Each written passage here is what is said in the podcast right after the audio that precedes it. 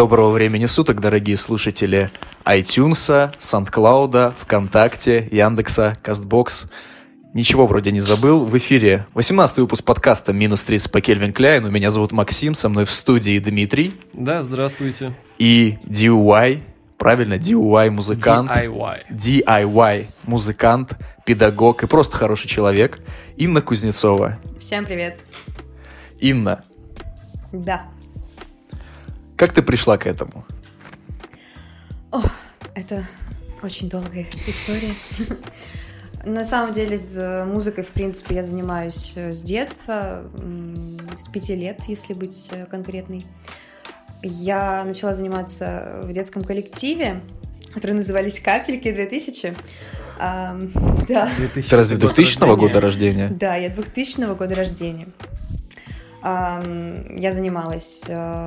Это сложно назвать именно вокалом, потому что в 5 лет э, речь о профессиональных э, занятиях вокалом ну, еще рано говорить. Но, тем не менее, мы просто э, были в творчестве, просто получали удовольствие. Вот, это было круто. А можешь расшифровать, пожалуйста, для наших слушателей, что такое DIY и почему ты так называешься? Ну, это все просто, You know. You know. Он, кстати, I mean. я тебя перебью. Он не- Да. Если он погаснет, запись продолжится, все нормально, можешь не тапать. Хорошо. А, DIY. Артист — это тот э, человек, который э, самостоятельно занимается своим э, творчеством. Если быть, э, вдаваться в подробности конкретно музыканта, это тот, кто занимается э, музыкой, э, записывает, сводит, э, полностью процессом руководит самостоятельно, без какой-либо помощи. А вот слушай, кстати, вот мы разговаривали до записи, а ты умеешь играть на каком-то музыкальном инструменте? Да, конечно, я занималась гитарой, э, балалайкой, на самом деле. Ну да, ты, мы еще вернемся к э, Да, да, тому, где ты к была. этой истории. А, И, конечно же, фортепиано. Базовая э, основа все равно должна быть у любого музыканта. Фортепиано? Да, да. Максим, у тебя есть базовые знания фортепиано? К сожалению, нет, но я и умею играть собачий вальс Это уже и кузнечика. Нет, э, на самом деле, иногда, когда я пишу биты для подкаста, ну, кстати, возможно, на этом подкасте будет мой бит. Я слушаю собачий вальс. Собачий вальс я слушаю, когда монтирую. Это Это я про нас тогда, ну, про Инну я не буду так говорить. А, Ну, Ну, просто всякие звуки накидываешь, все равно, по сути, когда сэмплишь что-то, ты играешь как будто на фортепиано, ну, на синтухе. Вот. На миди. Хорошо, пять, э, пять лет э, капельки. Что дальше? Капельки. Ты уже тогда прям горела этим и хотела заниматься музыкой? Или у тебя все-таки прошел какой-то момент, что ты такая пришла все-таки опять к этому, такая, да, я хочу заниматься именно музыкой? Э, Ну, все-таки, наверное, не сказать, что я с пяти лет прям стремилась к какой-то большой сцене. Это все-таки такой детский еще период, когда ты не ну, не задумываешься понимаешь, об этом, да. Да, ты не понимаешь, что ты, что ты вообще от жизни-то хочешь. А, Когда тебя мама приводит на занятия, Дима в 20 лет не знает, чего хочет. Тут про 5 лет идет речь, да, Дим? Да. конечно же, тогда я до конца не осознавала, не понимала, чего, чем хочу заниматься, но мне нравилось, мне это очень нравилось, э, доставляло какое-то удовольствие, мы э, всякие э, занимали места на конкурсах, то есть это было круто в любом случае. Позже я пошла уже в музыкальную школу, а если быть точнее, это школа искусств, на ам, специальность гитара. Вот, все-таки в какой-то период э, вокал уходил э, из моего, из моей жизни, и он не был таким постоянной основой не было. И спустя какое-то время а, я пошла на академический вокал. Я успела позаниматься вообще мно- мно- множеством а, жанров, академический, народный, э, всяческий э, жанр. Вот. Универсальный солдат. Типа того, да. А, И, собственно, тогда я уже начала слушать э, известных исполнителей, э, Кристину Агилеру, У нее вообще потрясающий голос. Я, я, я вот, извиняюсь, я перебью. Я помню у нее одну песню, которая меня потрясла. Save Me From Myself, она, по-моему, называется. Да, да, знаю. Она очень классная. Рекомендую. И вообще ранее Кристина Агилера, она она топовая. И вообще техничная очень певица, если говорить о конкретной технике вокальной. А, ну, собственно, на тот момент я тогда уже потихоньку начинала осознавать, что все-таки я хочу очень этим заниматься профессионально, на крутом уровне. И э, таким образом складывалась моя жизнь а, до того момента, как я переехала в Санкт-Петербург. Тогда я поступила в музыкальное училище имени Мусорского на народное отделение. Все-таки постоянно э, мой путь как-то вокруг да около ходил э, эстрадно, эстрадного жанра. Я всегда хотела э, петь именно такие песни эстрадные, э, быть э, на зарубежном таком уровне. А у меня вопросик назрел. А чем академический вокал от народного отличается? Да, всем, на самом деле. И тут э, наши слушатели видят хронометраж на три часа, потому что им нам ну, будет рассказывать, да. Э, это очень отличается, потому что э, техника, э, позиция вокальная, в принципе, отличается. Ну, я могу, конечно, вдаться в подробности, объяснить, чем конкретно, как это происходит с точки зрения анатомии даже. Ну, давай, давай три примера, например. Например, три примера. Три примера. А, окей. Первое – это речевая позиция в народном пении. А, в академическом, как вы знаете, все такие вот голоса на зевке – а, это уже технический такой момент. В народном пении ты должен э, петь так, как ты говоришь. А, речевая позиция в первую очередь должна присутствовать, и это очень важно. Если даже говорить об эстрадном а, вокале, я не особо люблю разграничивать на самом деле, но это необходимо делать. Академический вокал, он не речевой. Он э, очень искажает э, саму речь в вокале, в вокализации. Это первое. Угу. Второе... Вопрос тогда можно сразу, раз э, ты так говоришь речевое, вот это вот. Мы с Димой можем в эстрадные певцы податься? Я считаю, что каждый человек вообще может научиться петь. Дима, работаем. Второй пункт – это, конечно же, репертуар то, что исполняет народный певец и что исполняет академический, абсолютно отличается. Народная музыка, она основывается на э, фольклоре, на традиционном, э, на традиционных пе- э, песнях. На звучании традиционном, да? Да, то есть это вообще в край отличается. Э, но, тем не менее, э, в принципе, примеры все равно многие примеры, которые э, педагоги приводят в примеры в учебниках, это постоянно пишется. То есть все-таки, особенно если говорить о, ранних каких-то э, учебниках, по технике, по вообще, в принципе, по вокалу, они всегда приводят в пример академический вокал, потому что он как бы появился ра- раньше, по сути, именно как такой эм, сценический, Академический появился жанр. раньше, серьезно? Он... Народная песня, наверное, появилась раньше, но академический вокал уже как дисциплина. Ну, Не раньше. как дисциплина, а как сценическое пение, то есть э, такое именно светское, которое, ага. которое м, исходит, ну как бы в Италии оно зародилось, э, то есть то, что поется на публику, светское такое э, мероприятие. Э, конечно же, народная песня, она появилась гораздо раньше, она в народах, э, в народах всех, то есть присутствует своя своя тематика. Э, Балалайка, свои, например.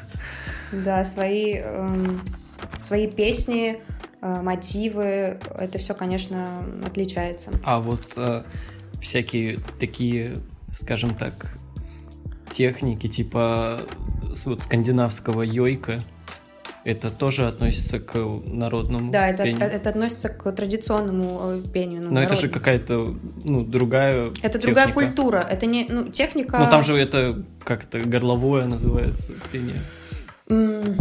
Это просто м, относится к народам. У каждого народа э, свои истоки, свои э, мотивы э, в русском на традиционном пении. Там, конечно же, э, не так. Хотя это всего можно добиться путем просто изучения э, всяких позиций, э, приемов. Э, это отличается, конечно же.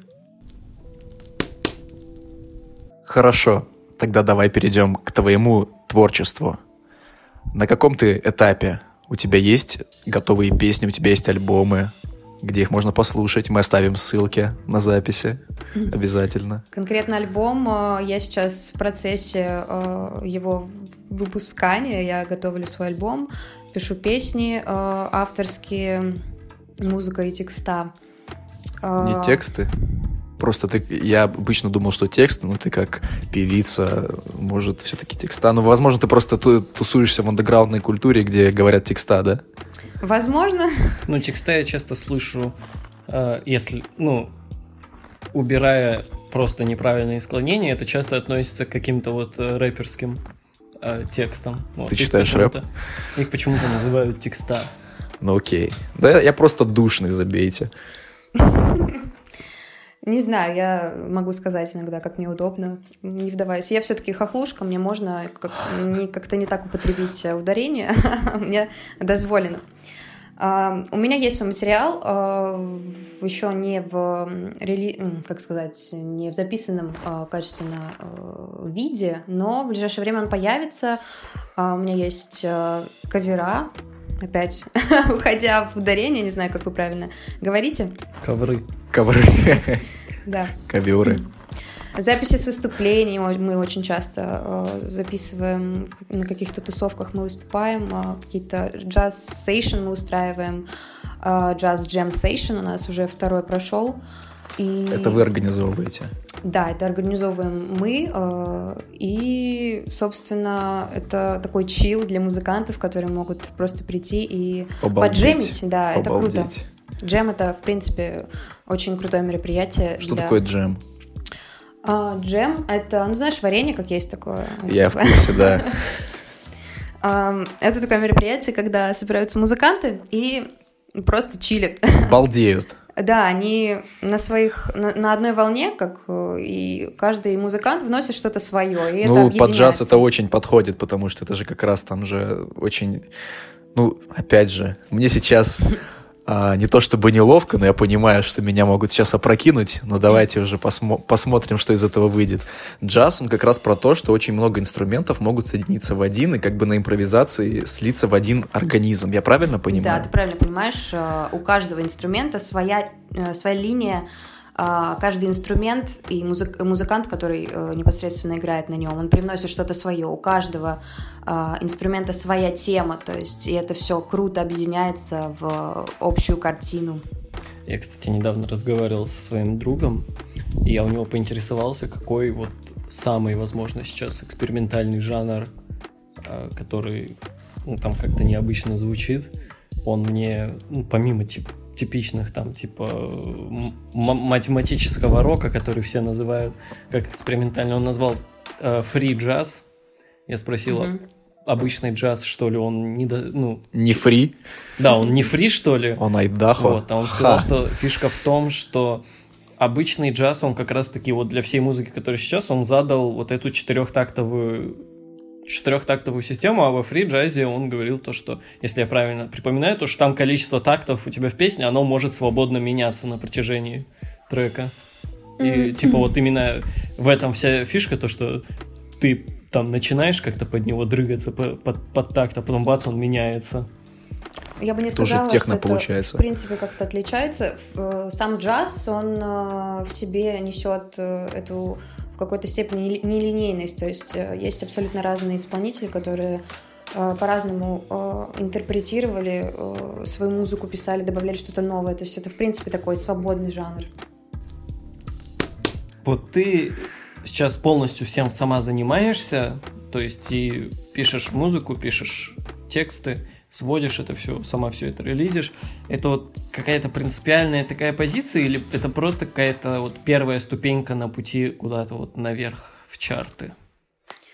Это непосредственно сам процесс, который, э, который, в котором я нахожусь это э, просто вдохновляет. Сам, сам процесс по себе, он очень интересен. Ведь это главное ты... в любом деле. То есть оно тебе реально приносит удовольствие, поэтому ты все делаешь сама. Конечно, у меня нет какого, каких-то принципов, что я вот все должна делать сама и без какой-либо помощи. В любом случае, люди помогают друг другу, что-то чему-то новому учат. Э, и, например, тоже сведение, на самом деле, я не совсем сильна в данный момент в нем, и я спокойно могу э, дать своим друзьям, э, коллегам, музыкантам э, свести мою музыку, потому что э, каждый человек, каждый музыкант, он, вид... он как-то по-своему может это сделать, у, каждый... у каждого свой взгляд э, на музыку, и э, это, этот коннект, он может э, создавать еще более какие-то крутые вещи и делать э, это лучше и интереснее. Ну а насчет продвижения, почему бы на какой-либо лейбл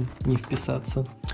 Отличный вопрос. А, на лейбл, конечно же, стоит э, вписываться, идти на него, но для этого нужен свой материал для начала, потому что ты можешь прийти с демками, например, показать пример, но тебе нужны эти самые демки, чтобы показать, что ты себя представляешь, какой ты музыкант. Ну вот ты же сейчас уже готовишь к выпуску альбом, говорила. То да. есть у тебя какой-то материал есть. То есть ты с ним вполне можешь куда-то прийти. Его еще нет, она его не закончила. Ну, демка-то она подразумевает, что не закончена еще. Ну, она и говорит, что в демке можно с демками прийти, а можно с полноценным релизом, например, показать уже, что вот, вот он. Это не полуфабрикат, а уже готовое блюдо. Такая вот аналогия, да? Да, круто. Да, демки... Я как бы не то чтобы против, просто мой материал, я не считаю, что он еще действительно какой-то мега законченный, его не так много, его, как по мне, не совсем достаточно, чтобы идти. Конечно же, я не против, и в свое время я собираюсь пойти и податься во все лейблы, которые мне интересны. У меня есть это в планах. Такой вопрос. Вот э, мы разговорились про законченность материала. Вот я, как дилетант, который иногда может в гараж-бенде что-то настучать, у меня часто э, появляется такая мысль по поводу моей, моего трека какого-то, что он не закончен. Вот он вроде как хорошо звучит, но я чувствую, что нужно что-то еще. У тебя тоже такое бывает? Как с этим справляться? Типа, нормальная ли эта история? Как понять, что все, оно готово, его можно выпускать? Я так скажу, музыканты, в принципе, такие люди, они э, в проектах всегда э, видят какую-то незавершенность. Э, я могу делать песню просто месяцами, я слуш... могу что слушать э, и понимать, что, блин, ну что-то не хватает, ну надо еще на 60 дорожек что-то сделать, на 70. И я понимаю, что, блин, ну вроде как уже как бы много, но тебе чего-то не хватает. А бывает, ты за неделю садишься, делаешь э, трек, просто, ну, не слишком сложный, но он круто звучит прямая бочка 808. Я вот только хотел сказать, что если кажется, что чего-то не хватает, добавьте 808 бочки. Да. Точно. Вот, поэтому это все равно это как бы процессы, даже ты кайфуешь, когда ты в этом процессе, когда ты его, когда ты завершаешь песню или какой-то проект, тебе, тебе как-то не хочется с ним прощаться, тебе нравится этот процесс, находиться в нем, творить, добавлять еще сотую дорожку, но это... А реально такие количества дорожек? Да, Конечно, да, это, да, да. Это абсолютно точно такое есть. И ты э, не слышишь это в самом треке. Ну, естественно, музыканты, которые профессиональные, которые они это услышат. Да, просто ну, кучу моментов таких вставляешь, которые, на которых э, внимание в самом треке особо не акцентируется, но если ты вслушаешься... Это придает шарм. Это мне напоминает историю, типа, когда Стив Джобс э, со своим отцом делали шкафы, его отец постоянно изнутри делал какую-то... Он, он вырезал какие-то узоры просто для того, чтобы он знал, что это мой шкаф. Я знаю, что внутри там есть это. Только я могу этим наслаждаться. Возможно, музыканты делают так же. Вот ты когда занимаешься треком, и, допустим... Ну, у тебя же есть что-то законченное, допустим? А, что-то законченное есть. Вот, и ты когда вот сделала, ты чувствуешь какой-то, возможно, опустошение или еще что-то, что вот ты выложилась, и вот какое-то время ты не можешь еще что-то делать? Жить. А, я скажу так, любой творец, он всегда остается творцом, даже когда людям не нравится какой-то новый альбом, какой-то новый трек. Ну, это понятно.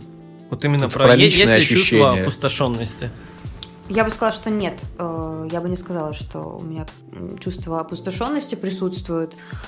И это далеко не значит, что я там что-то не додала до своего трека. И Возможно, наоборот, не чувство опустошенности, а чувство радости, что вот я его пускаю в свободное плавание, я его закончила, ну, все. Бывают такие люди, которые что-то делают, вот они уже это сделали, и после этого они перегорают очень сильно на какое-то время и ну, не могут. У меня так сделать. Э, с творчеством бывает.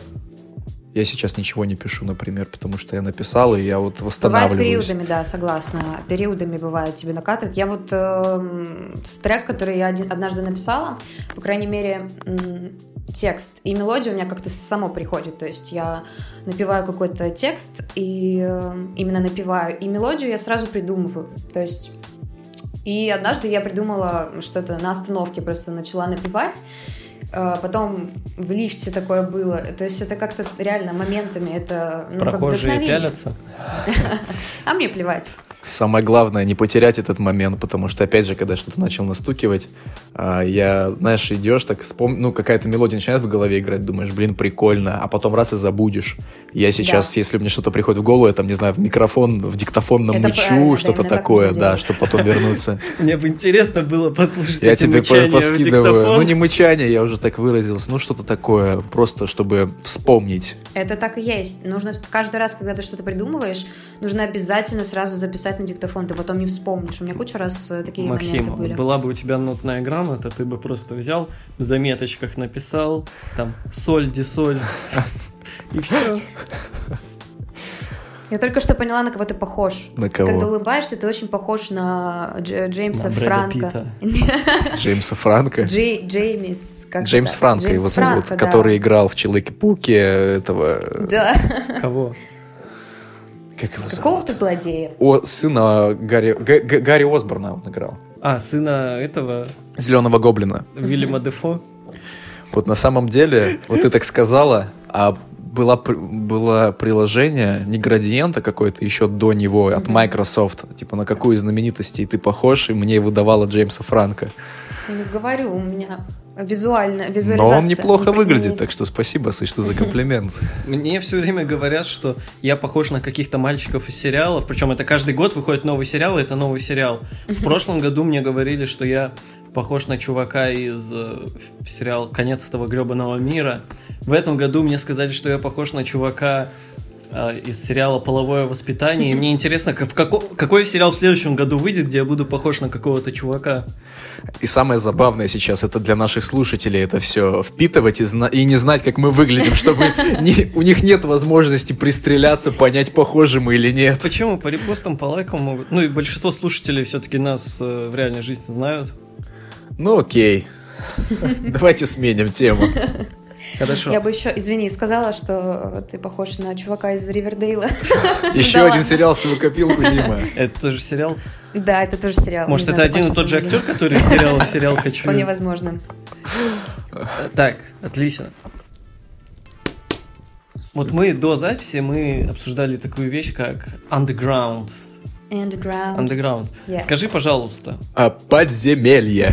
Скажи, пожалуйста, что такое underground? Что ты понимаешь под этим словом? То есть это вот какой-то, все-таки в последнее время это ярлык, вот, который вешают на всякие вещи. И, и вот mm-hmm. чем все-таки это обуславливается?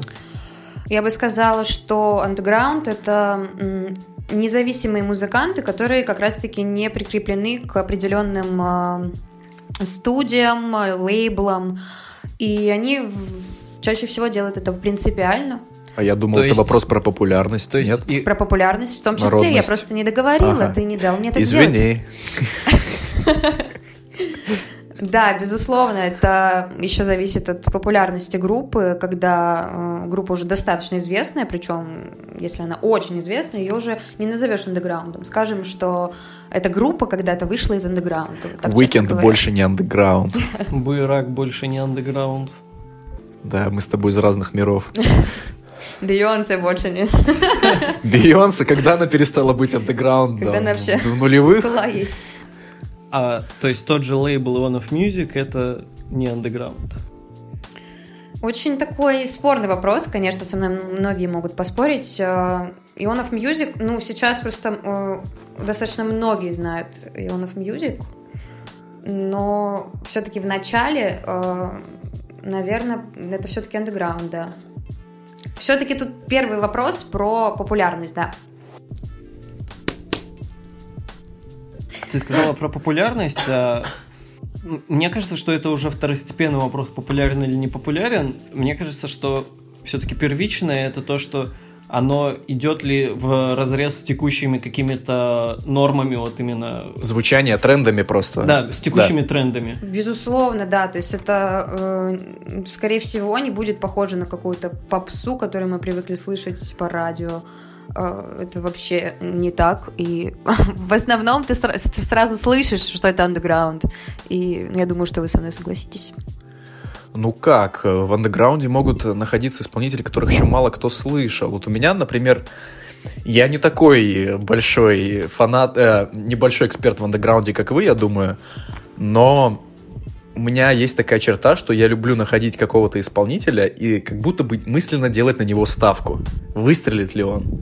Когда я его показываю кому-то, у меня так было, ну, наверное, не самый удачный пример. Я помню, мы с товарищем начали слушать Джей Кола. Вам, может, что-нибудь это говорит сейчас? Сейчас он достаточно популярен. Ну, это рэпер знаю, такой вот, Джей Кол. И я помню, на первом курсе я там ребятам говорил, вот Джей Кол, да что этот no name, там, ты, проходит там два года, вот у него трек вышел, Middle Child, совместный альбом там вот с его да. лейблом, с Дримвиллем, слышал? Я говорю, блин, ну я же вам говорил, что он крутой, почему вы только сейчас об этом, ну... У тебя чуйка может быть на какие-то... Но она не всегда работает, но с другой стороны, бывает, что вот мы недавно с Егором, с нашим другом, который тоже был на подкасте, обсуждали его любимый исполнитель Weekend. Mm-hmm. Сейчас везде ну, правда, везде. А он как раз из того количества числа слушателей, которые слушали его еще на заре, его творчества, когда он только начинал. Они уже тогда просекли, что он крутой. А сейчас ему как будто бы обидно. Он говорит, блин, раньше это было что-то личное. Раньше я слушал Уикенда, это было чем-то моим, а сейчас это общее, и мне как да. какая-то ревность у него от этого, что ли. Да, это забавно. Такие капельки снобизма. Да. У меня такое было, когда я на первом курсе вот приехал в Питер, и я случайно э, обнаружил м, гречку. Вот абсолютно случайно. До сих пор не понимаю гречку. Вот. И еще до того, как она релизнула свой первый альбом, у нее буквально что было, это вот записи на диктофон. Я помню, я практически всем своим друзьям я такой скидываю, ребят, посмотрите, какой контент. Вот. И потом, ну, у нее что-то в группе было в районе, все равно немало, 6 тысяч человек. Вот, это все равно нормально. Это нормально, да. Вот. И потом она выпустила свой альбом. Потом она приходит на первый канал спустя пару месяцев всего. Да, вот. И там просто нереальный взрыв. Но потом вышел следующий альбом, нет, там ЕПшка сначала была, потом следующий альбом. И я, я все-таки чуть-чуть разочарован, потому что чуть-чуть не в том направлении пошла, в котором мне бы вот... Тебе Из-за чего я ее слушал, да, она пошла в другое направление, поэтому я ее сейчас не Это слушаю. Это и природа как бы андеграунда, что рано или поздно он выходит из э, исполнителей из андеграунда и делает уже такую музыку на массовость, на массовую аудиторию но м, ему нравится, то есть э, он это просто осоз... взрослеет. Да, Слушай, а это осознанно происходит или неосознанно? Очень сложно сказать. Э, Наверное, от, всех... от количества, ну, от, от человека зависит, скорее всего. Конечно, да, да от э, продюсера ну, даже. Возможно, я, кстати, недавно э, смотрел одно видео, значит, с одним интервью с одним человеком э, по имени Николай Дыбовский, вот, и они обсуждали там Нобелевскую речь Бродского и тому подобное. Ой, как у меня голос сорвался сейчас. Баритон. Да, и, и он обсуждал то, что вот, э, ну, он, это литературы касалось, то, что вот у нас есть нормы, которые сейчас вот есть, там, ну, вот нормы общества, государства, там в литературе, допустим, есть какие-то нормы, да. и это все смотрит, э, грубо говоря, во вчерашний день, то есть вот так вот надо, так, так, а вот эти вот какие-то оппозиционные, андеграундные вот... Э, оппозиционные. Ну, ну, многие... Согласись, многие вот популярные писатели сейчас классические, а у них зачастую какие-то оппозиционные позиции вот своих ну, нет, не, не государство Я про тавтологию посмеялся, да, да, да, не про подумала. твою мыслю. А, прости, у меня плохие мысли. Вот, и как раз таки вот этот мысли. вот андеграунд, весь он смотрит в будущее, и то, что они сначала делают непопулярно, и через некоторое время это уже становится нормой. Вспоминается трек «Оксимирона кем ты стал». Недавно переслушивал Горгород. И, возможно, тут дело в том, что чувак просто делал то, что... Ну, чувак, допустим, взлетел, да, и он просто продолжает делать то, что ему нравится, но просто вчера это было чем-то новаторским, то а сегодня просто- это уже вот нормально. Да. Вы знаете, э, как пример вспомнила такую группу, как Электрофорез. Я не знаю вы с ней такую знакомы? группу. Да-да, знаю. Если смотреть на эту группу, то я бы не сказала, что они, они сейчас очень популярны, ну, достаточно. И они как бы не то чтобы идут на массовость, они все равно как бы поддерживают свои жанры, и все равно у них, Но они, они в нашли прин- своего слушателя. Это Они, в главное. принципе, исполняют сейчас не в мейнстримном жанре в нашей стране. Потому что у нас сейчас мейнстримный жанр это Хип-хоп. все-таки хип-хоп, да. Ну да. И сколько бы ты там не выходил в какую-то массовость с каким-то не мейнстримным жанром, это у тебя вряд ли получится. Но тут единственное, я, может быть, могу вспомнить пошлую Молли, но опять голос сорвался. Я могу вспомнить пошлую Молли, но я не хочу о ней говорить. Помянем, да? Нет, Да. ну возвращаясь все-таки к э, популя- популярности а, группы и вообще, в принципе, что такое андеграунд, что когда уже понять, когда это не андеграунд, э, Электрофорез все-таки, если так смотреть, эта группа э, отличается ну, с тем, что они уже не в андеграунде, тем, что э, у них уже больше слушателей, у них много слушателей. Они продолжают делать то, что они делают. Э, Я, кстати, вспомнил забавную ситуацию касательно гражданской обороны. Недавно, на той неделе, в баре обсуждали гражданскую оборону. Давай, что ты скажешь? Вот. И дело было в 91 году. В 91 году гражданская оборона расформировалась.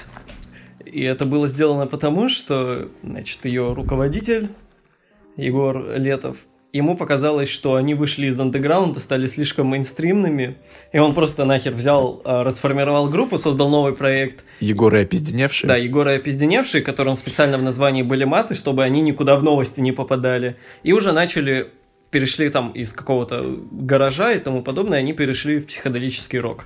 Вот. Но потом обратно все-таки собрали коллектив. Вот как раз в баре обсуждали, я разговаривал э, с мужиком.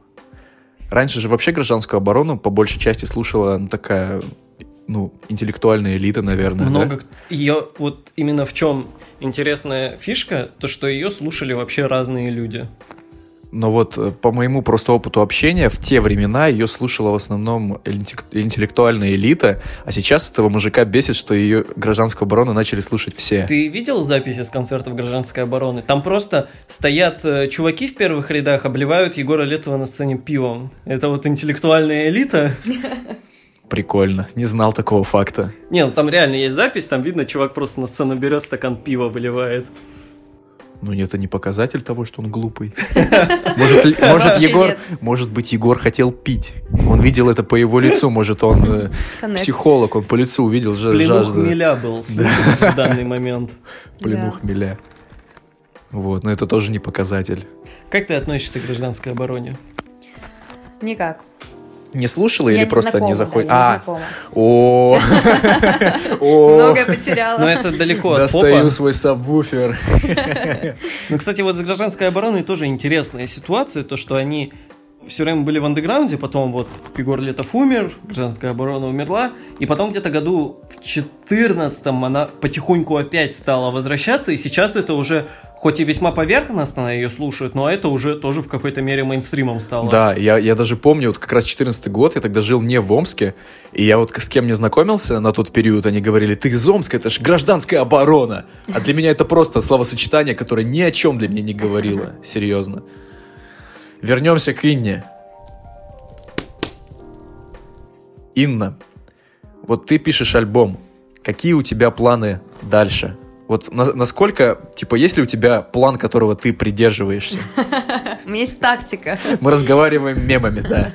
Привыкай. Ну, естественно, ну, вообще-то это, я считаю, что это круто достаточно, когда, когда в принципе, человек знает, э, как-то распланировал свою жизнь, я буду так громко выражаться, конечно. Да, у меня есть план, тактика, я ее придерживаюсь пока что. Когда детишки. Выход фаз детей, да, Дим? О, нет. Сначала, сначала альбом, карьера, потом уже остальное. А, с альбомом нужно релизнуться, если можно так сказать. Же, то есть ты его же прям будешь раскручивать конкретно, его заливать там на iTunes, там Конечно, вот это вот да, все, все, все по-взрослому, да? Потом афиша придут, будут брать интервью. Не интервью, вот это вот формат. У афиши же, по-моему, угадай треки, как он там называется. Ну, да, да, да, Потом она придет на фастфуд, фристайлить будет, да? Ну да. Ну, просто, не знаю, я не вижу конкретно то, что я вот сама цель у меня не то, что я буду ходить по интервью, меня будут все знать, там. Все-таки на первом месте должно быть творчество и э, самореализация.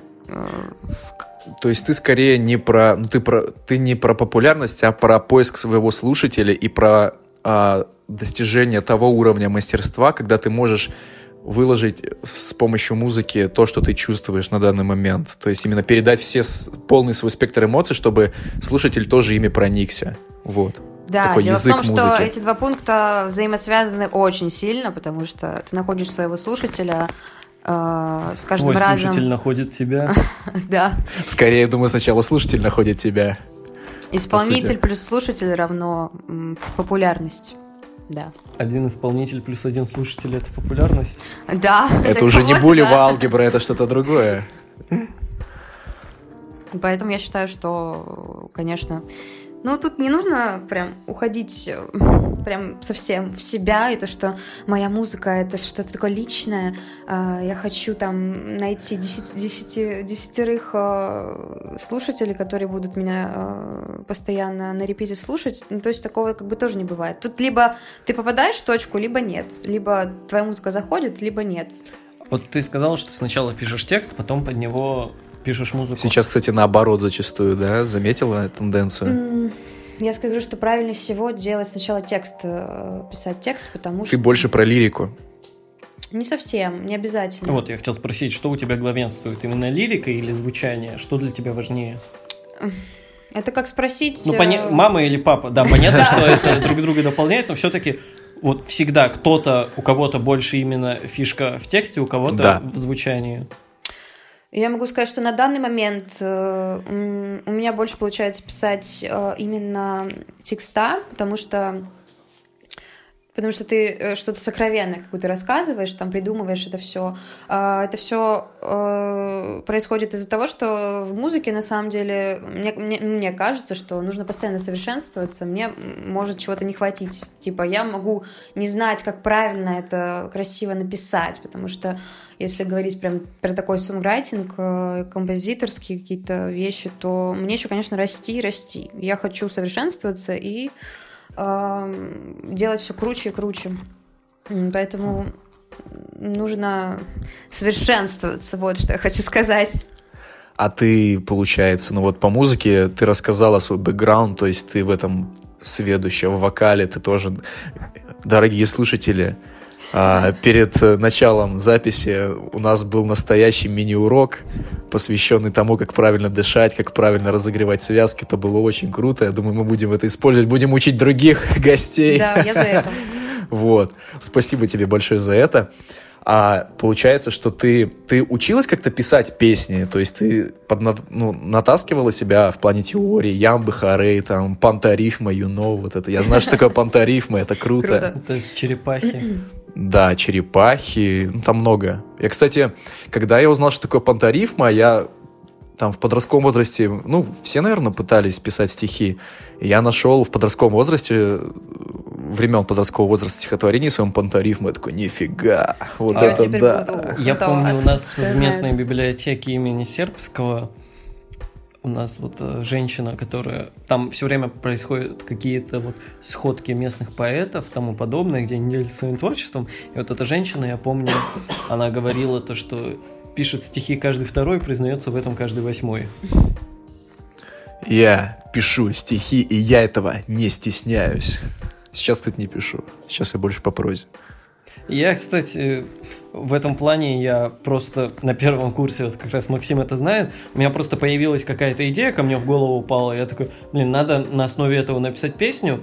Я там написал пару куплетиков, скинул своей знакомой, которая там занимается пением, а, с ней она добавила туда припевы, вот, потом она просто взяла под укулеле это записала и что мы И порофлили. Слушай, Ну вот у нас был Дима, мы говорили про книги. Тема вдохновения. Я думаю, она актуальна и здесь. Как ты пишешь песни? Как ты вообще подходишь к творчеству? А, ты больше ремесленник или это у тебя какой-то вот эмоциональный позыв, что ты вот у тебя загорелось и ты начала, или ты прям систематически каждый день пытаешься что-то делать? Это тоже такой эм, интересный вопрос, э, потому что когда у тебя вдохновение, то есть ты не можешь сидеть, э, вот ты что-то написал, у тебя что-то пришло, а потом вот э, продолжать там что-то учиться, работать и просто ждать этого вдохновения. Тогда э, либо ты просто творец, который каждый день э, может это делать, и вдохновение приходит просто каждую секунду. А, Я считаю, что вдохновение нужно закреплять какими-то систематичными все-таки занятиями. То есть каждый день ты должен что-то писать. Это, это так, это факт. То есть Это как Канни Уэст, который там, когда начинал писать биты, он говорил себе там, сколько, 5 или 10 битов в день я должен делать, чтобы да, не это совершенствоваться. должна быть, э, ты должен выработать привычку в себе. А, Это ведь, э, если ты собираешься сделать это своей работой, то есть это просто необходимо. Я сейчас вкину пару горячих братков. Ну-ка. Простите, чтобы понятнее было пару тезисов. В общем-то, я че- и спрошу, насколько ты с ними согласна. Я через пару дней буду читать лекцию на тему «Откуда берутся идеи». Вот. И я так э, над этой темой думал, и вот когда я осознанно об этом подумал, я понял, что, ну, лично для себя я знаю два способа, ну, как, э, две, две идеи о том, как появляются идеи. В принципе, я с ними с обоими согласен. Я Мгм. хочу спросить, какой Давай. подход к тебе ближе. Значит, первое, я ни- названий для них не знаю, я просто где-то читал про них, у ну, какие-то люди про них рассказывали, где-то сам чуть-чуть дошел, вот. Значит, первое, э, я его в своей презентации назвал э, просто «Падающая звезда». Суть в том, что идея Раз и пришла, ну, ну, да, но типа э, в чем суть? То, что идея это вот, это очень сильно перекликается с Платонов с платоновскими идеями, с Эйдосами и тому подобное, да. что вот идея, ты не можешь что-то вот просто взять и сам придумать, что идея, она просто вот абсолютно случайно откуда-то вот, можно сказать, из другого Но это мира комплекс вот так вот факторов. берет и бац, тебе прилетает в голову, и ты начинаешь ею гореть. А вторая Мгм. идея, которая есть, и которая, мне кажется, тоже вполне, ну, как я просто по своему опыту сужу, то, что да, это вполне вот так вот, можно сказать, работает. Я это назвал стакан. Вот. То, что... И я помню, в каком-то интервью Летов тоже говорил об этом, то, что вот человек, он как стакан, и вот он э, наливаешь в него воду, ты наполняешься какими-то идеями, ну, чужими. Читаешь книги, слушаешь музыку, смотришь фильмы, еще что-то. Просто смо- смотришь за окружающим миром вот так. Набираешь, набираешь, набираешь, и вот в какой-то момент наступает переполнение, и все это... И вот сверху, когда еще нальешь, из тебя начинает литься, и льется уже что-то вот твое, какие-то вот идеи. Вот какой тебе вот... Ну, Ближе. что из этого тебе ближе, так сказать? Я бы сказала, что это комбинировать нужно обязательно, потому что нужно постоянно что-то читать. Ну, понятно, что первый Учиться. подход, он не такой постоянный и надежный, как вот второй. Да, как Ну, ты... в эмоциональном плане, он, наверное, самый крутой. Когда тебе так резко щелкнуло, и ты, блин, я хочу вот это. И начинаешь придумывать, понимаешь, что это круто. В эмоциональном плане это, наверное, Да, круче. потом неделю крутишь это в голове, под конец думаешь, блин, какую-то херню придумал, и перегораешь. Ну, это просто классика всех, наверное, творческих людей. Я хочу сказать, что недавно я возобновила свои э, уроки по медитации, то есть я медитирую в последнее время, потому что раньше я пыталась этим заниматься, но как бы не понимала именно Зачем конкретно. тебе ну это да, нужно? знаете, как мы привыкли, что нужно сесть в позу лотоса, там, я не Да знаю, не, и я- просто закрыть глаза и типа пытаться мысли отпустить. Э, вот и я хочу сказать, что я начала э, изучать это. Преисполнилась в сознании. Да, это без шуток э, очень помогает. Это э, ясность ума как-то освобождает. Вот правда, после медитаций мне лучше э, какие-то идеи приходят. То есть я лучше думаю, я лучше пишу. Ну, такой просто перезагрузка, ребут мозга. У меня просто вот на часах... Память. Я сейчас выпендрюсь, это не выпендрешь. У меня на часах есть э, приложение дыхания, то есть ты там 5 минут задаешь дыхание, оно с помощью вибраций, как бы ты можешь, оно тебе помогает контролировать твое дыхание, ты на нем, когда концентрируешься, всего 5 минут достаточно мне, чтобы потом открыть глаза и думать, блин, вот я сейчас намного яснее думаю, как-то проще двигаться как дальше. присутствуют дыхательные практики. Это как бы... И если говорить уже о именно конкретно вокале, то э, есть несколько упражнений, которые э, помогают э, развить э, некоторые чувства, некоторые э, эмоции, которые ты получаешь. Это когда ты делаешь упражнения на резонаторы головные и грудные. Э, и есть одно упражнение, которое соединяет это в себе. Э, и речь о том, что когда ты э, э, работаешь над головными резонаторами, то есть упражняешься, то тебе как бы ты испытываешь какой-то адреналин, то есть да. Э, бодрость и тому подобное. Когда ты работаешь над грудными резонаторами, то есть э, э, грудь вот эта вот э, зона, э, тебя наоборот успокаивает это все и э, как бы сердечные э, мышцы тоже тренируются. То есть когда ты соединяешь это все в себе, это тоже как бы ясность ума, ведь в йоге и в медитации тоже есть такие упражнения, как на ом. Это да. очень. Ну это помогает. мантра это или что? Как это? А, ну, можно так, наверное, назвать, да. Это к тому, что все-таки без упражнений, без, без каких-то э, практических э, навыков и упражнений все-таки не обойтись. Это я к этому. Кстати, вот насчет э, медица... медитации и тому подобное, есть же такая такая вещь, как погружение в транс, вот, и для этого, ну, допустим, в шаманизме каком-то или что, и для этого используются очень такие э, какие-то тексты или там шаманские вот эти ну, вот, мантры. Угу. Мантры, да. И там суть в том же, что очень много идет вот каких-то репетативов, то, что повторение вот идет одного и того же, вот ты как-то на этом типа вот зацикливаешься и как-то это помогает... самовнушение какое-то. Ну, помогает тебе как-то вот э, погрузиться куда-то вот в другое состояние. Я заметил, что у Хаски в треке смотрящий. Смотрящий, я так и да, знал, У него да. такой, у него очень там психоделический минус, звучание, такой скри- серьезно, скрипящий, да. пилящий. И вот припев сам он тоже очень, ну, буквально Он простой до жути и до нельзя, как угодно. Я помню, когда я его начал слушать, когда вот клип вышел, я потом его начал на репите гонять, серьезно, ты просто, ты как будто не замечаешь, что вокруг происходит, ты просто на тяге идешь от точки к точке что-то делаешь, а вот в перерывах это, и ты такой туда-сюда. Ну и грибы еще можно есть, да. Мы не Но пропагандируем наркотики. Лучше медитировать. медитировать да. Что не так с грибами? А, ты не ешь грибы? Ну, грибы, насколько я знаю, не запрещены на территории Российской Федерации. Ну да, мы же про шампиньоны ведем речь, правильно? Да Но все-таки, не... если говорить про вдохновение, какие-то такие вещи, то я да, призываю всех медитировать, э, делать дыхательные практики. Даже если вы не творческий человек, это очень расслабляет и помогает не быть агрессивным. Как минимум отвлечься от того количества информации, Конечно. которое поступает в наши головы каждый день. Именно так. Подытожим. Впервые за долгое время я испытал чувство, ну, отсутствие чувства, ощущения времени, потому что мы да, с вами согласна. так болтали, я так смотрю на часы, уже 48 секунд. Сири, выключись. 48 минут, извиняюсь. Вот. Можешь сказать напутственное слово творческим людям, которые связаны с музыкой или с другими сферами? Да, конечно. Давай. Спасибо. Под дулом пистолета, да? Говори. Нет, пожалуйста, убери. Эм, напутствие от меня. Я хочу пожелать э, всем творческим и да и не творческим людям на самом деле никогда вот не отрекаться от своих идей, которые приходят, э, потому что зачастую э, присутствует все-таки такое, что что-то там пришло, ты это забросил потом, да ладно, это какая-то чушь. А, так происходит систематически. И прислушайтесь к себе, к своему телу. Если э, у вас какое-то какое раздражение или какие-то зажимы, это все не просто так. Если вы творческий, творческий человек, Просто помните, что главное никогда не терять э, себя, себя свои идеи, придерживаться всегда, отстаивать их, э, творить не переставая, просто не переставая, искать вдохновение где угодно. Это может быть природа, это могут быть книги, музыка. Возвращение в родные везде. места. Безусловно, да. Мне это так. очень помогло недавно.